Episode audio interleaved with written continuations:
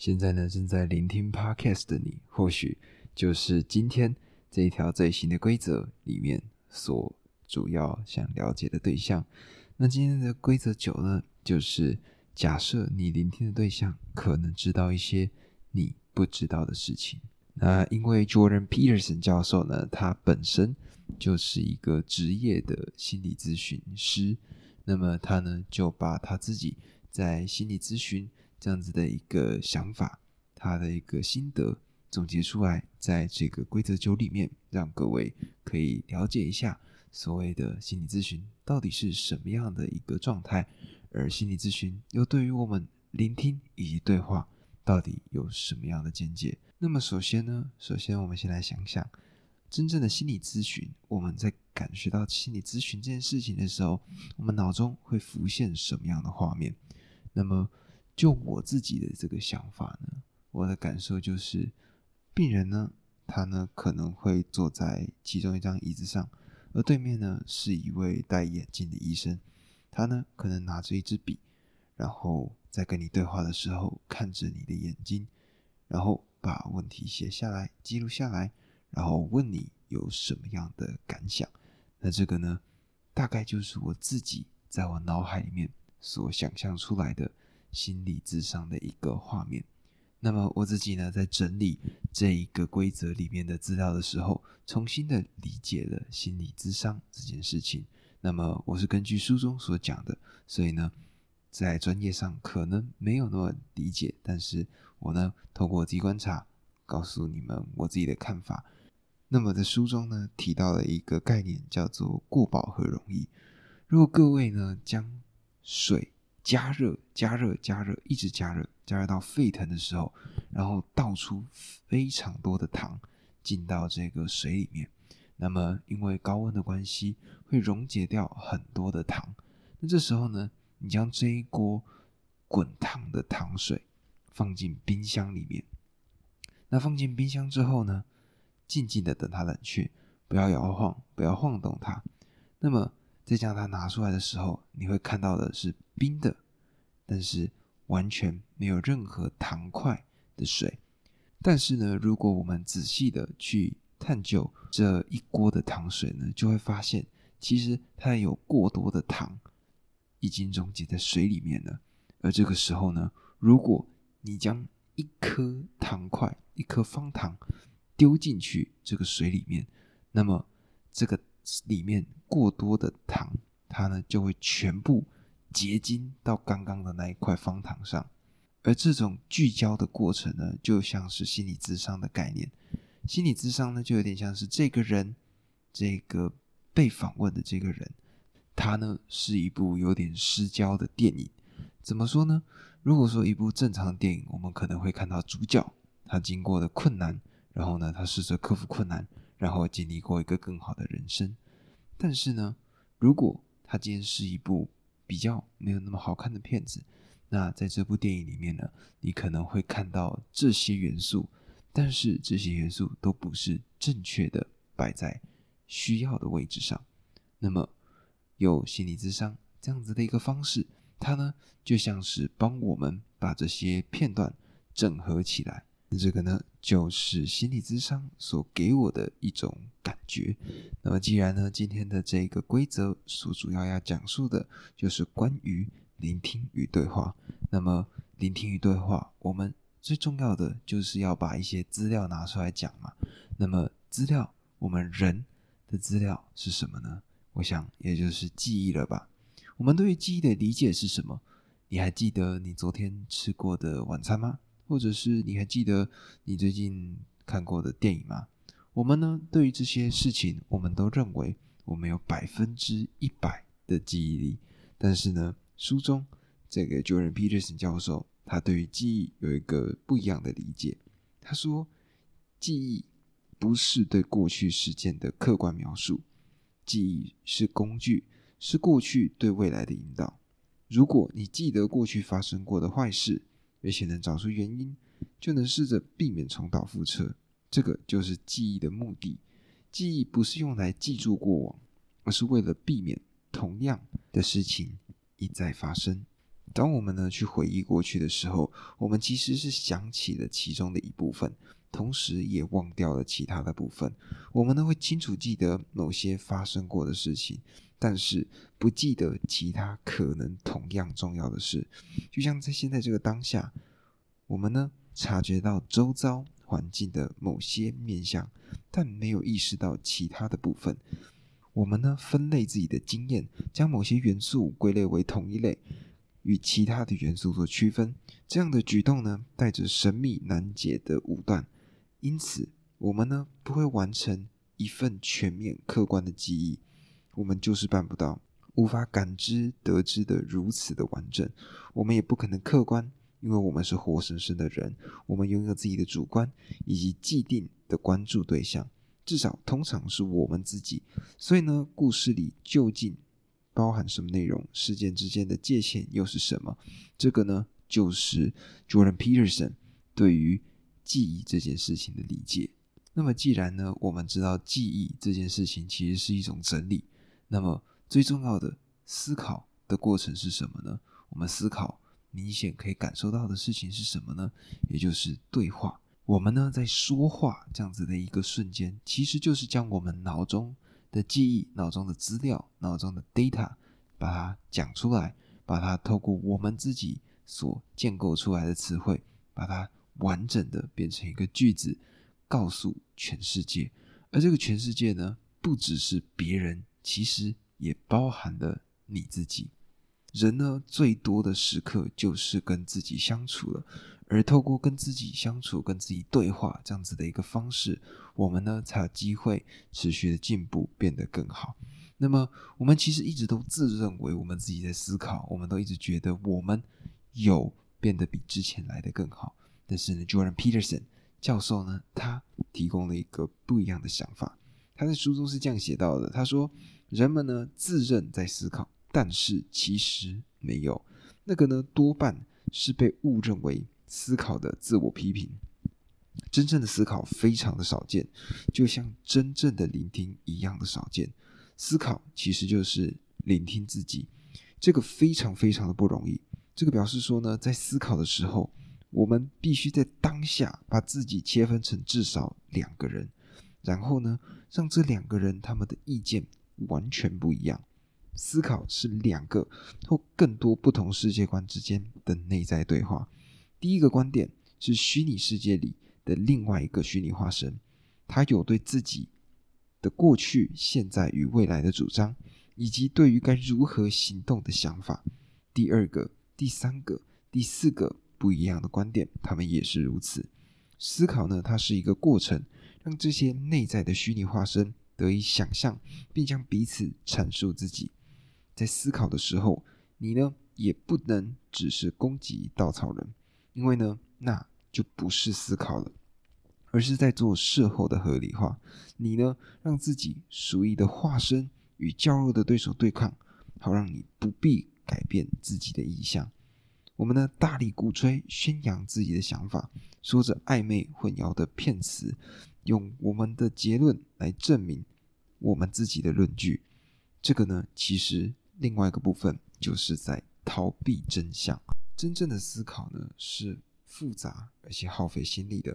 我们呢，必须是能够清楚表达的演说者，同时也是细心审慎的聆听者。思考呢，涉及到冲突，所以呢，我们也必须能够容忍冲突。冲突包含谈判与妥协，所以呢，我们也必须懂得取舍与修正前提，甚至是调整想法。那这个呢，它会改变。你对世界的看法，有时候呢，这会打败或淘汰一个或多个内在的虚拟化身，但这些化身不喜欢落败或者是淘汰，他们好不容易才形成，非常的珍贵，他们有生命，想要活下去，他们会为此奋斗。你呢，最好聆听他们的声音。如果你不这样做，他们会潜入隐蔽的深处，变成恶魔来折磨你。因此，思考不但带来情绪的痛苦，也造成身体的损耗程度呢，超越任何的事情。除了不思考，但你必须非常善于表达，必须锻炼自己，才能让一切在你的脑袋里发生。如果你不善思考，不擅长同时当两个人，该怎么做？那么你就说话，但是你需要有人听你说话。一个倾听者会是你的队友，也是你的对手。而这个呢，就涉及到了心理咨询他们的一些方法论。那么有两种方法，一种呢是弗洛伊德一个心理学教授他的做法，另外一种呢是罗杰斯他的做法。那么首先呢，我们就先来讲讲弗洛伊德吧。弗洛伊德呢，他的技巧叫做自由联想技巧。弗洛伊德取向的精神分析师呢，他们透过这个技巧，避免将个人的偏见跟想法移植到病人的内在世界。所以呢，我们看到在这种弗洛伊德的这个学派的心理分析师呢，他们的倾向比较像是会让这些呃受试者、这些听到的人们、这些讲话的病患，他们呢躺在一张椅子上。那么他们呢，在讲话的过程中，因为是面对天花板，所以呢，他们所说的每一句话，并不会因为这些聆听的人员他们的任何表情、任何肢体动作而感到不自在。他们呢，就是这样子的一个自我漫谈的过程中，那么这些呃心理治疗师，他们呢，就会来仔细聆听他所说过的话，并且帮他整理出一些内容。但是呢，这个并不是所有人都可以这么做的。那这样的方式呢，感觉比较像是，嗯，这个病患呢，他透过自言自语完成了一段演讲，然后心理分析师呢，再透过他刚讲这段话，再去分析他所说的这些内容。那么，Jordan Peterson 他们这些教授呢的做法，比较像是现场去，呃，直接给予回应。所以呢。这就像是我们平常在电影里面比较容易看到的这种呃心理咨询的画面，也就是心理咨商师坐你对面，然后你呢坐在这张椅子上，面对着他跟他讲话，那他呢可能会给你一些回应。那么如果我们身为聆听者，我们身为别人的朋友，其实呢第二种方法更像是我们在日常生活中可以用到的。而这个呢，就是今天最主要的一个部分，也就是我们如何去聆听。那么，像 Jordan Peterson 教授他们的这个学派呢，比较像是罗杰斯，这是一个另外一位二十世纪的一个心理治疗师。他呢，对于给建议这个过程，他是这样写的：他说，我们大多数人都没有办法聆听，我们急着做评价，因为聆听其实太过危险。要做到聆听，首先我们需要勇气，而我们。通常缺乏勇气。罗杰斯呢，他也非常的清楚，聆听可以彻底的改变一个人。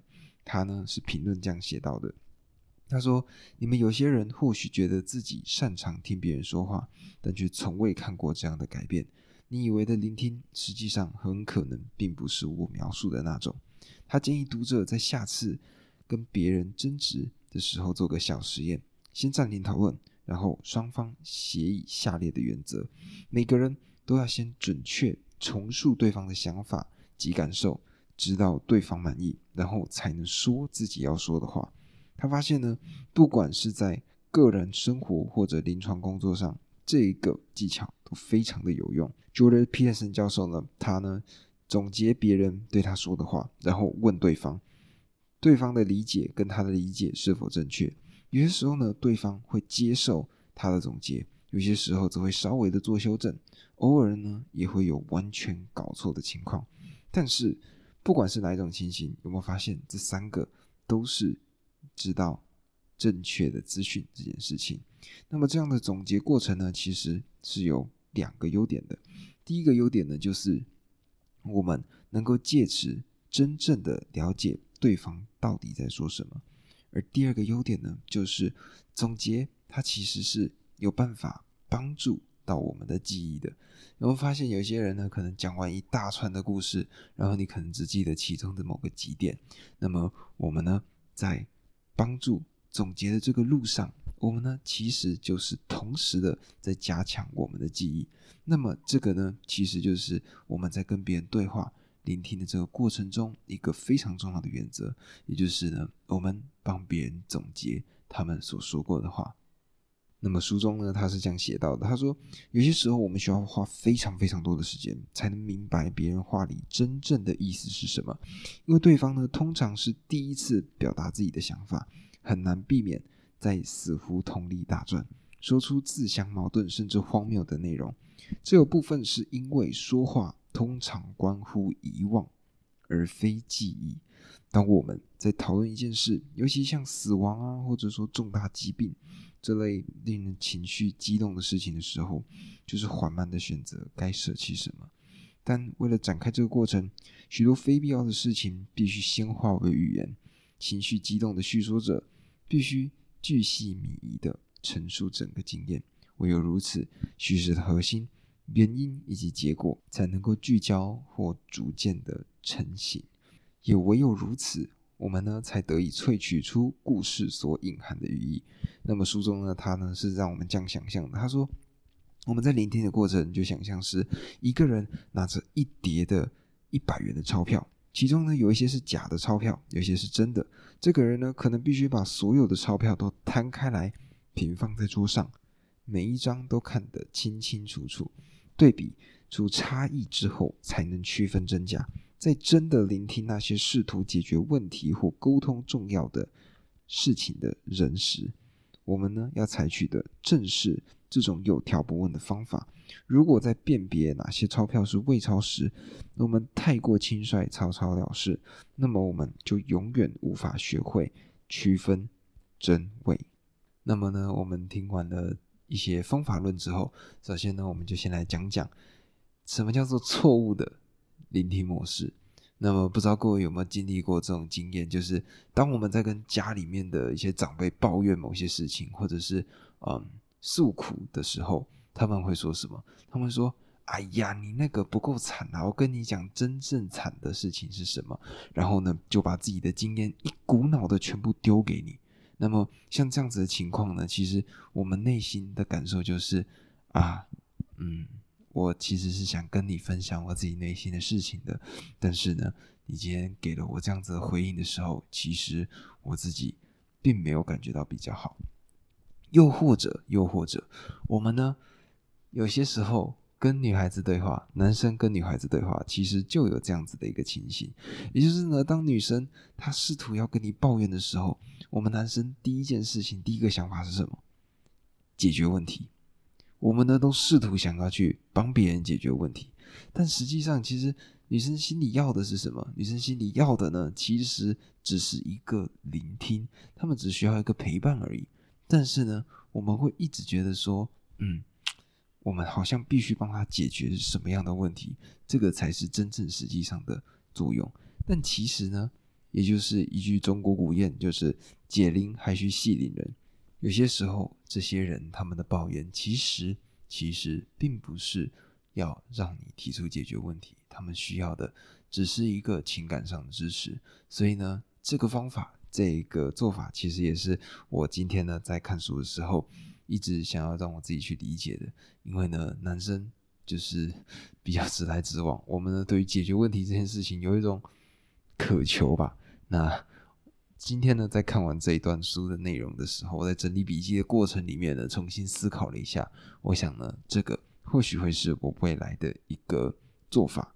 那么除此之外，这种一对一，我们这种谈话的形式呢，其实一对多也是一种谈话的形式。那么最重要的就是演讲。其实呢，我们在演讲的时候，最容易遇到的就是这样子的情况。我们呢？一直都在接收资讯。我们在讲台上的时候，为什么会觉得紧张？其实呢，就是因为有非常多的眼睛在盯着我们看。那么，我们去想想看，这个原始社会的时候，我们如果现在是一个野蛮人，然后呢，穿着一件只盖住我们自己私密部位的衣服的时候，然后我们在旷野里面，突然我们看到几百双的眼睛看着我们，这时候代表什么？这时候基本上代表着就是我们有危险了，因为这可能是狼群。那么在遇到这样子的情况，我们会怎么做？我们呢，身体会激发出很多的激素。这个时候，我们的身体就会有两个反应，一个叫做打，一个叫做逃。打不管是打或者是逃这两个选项，我们呢都是将血液流到我们的四肢，这时候我们的脑袋就会缺氧。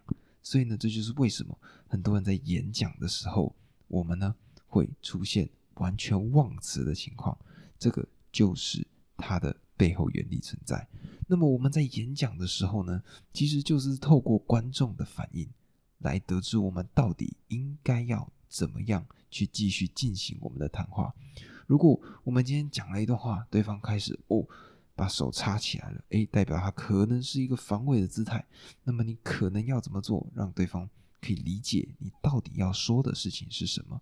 那么其实这就是群众演讲它的魅力所在。那其实呢，在这个过程里，我也将这个方法告诉你们如何不紧张。其实就是呢，站上台之后，对着群众中的特定的一个人讲话。那么，因为你在单独的跟他讲话，你呢其实就只是在跟一位朋友讲话。当然，我知道这是方法论，那各位呢还是必须亲身的去经历过之后，才能够理解这件事情到底是什么。但是呢，透过这样子的做法，我们呢每次就单独对着一个人讲话，对着一个人讲话，然后接下来再跳到下一个人。那么这样子呢，在群众演讲的过程中，你呢感觉是跟无数个。单一的人在对话，而不是一次对群众说话。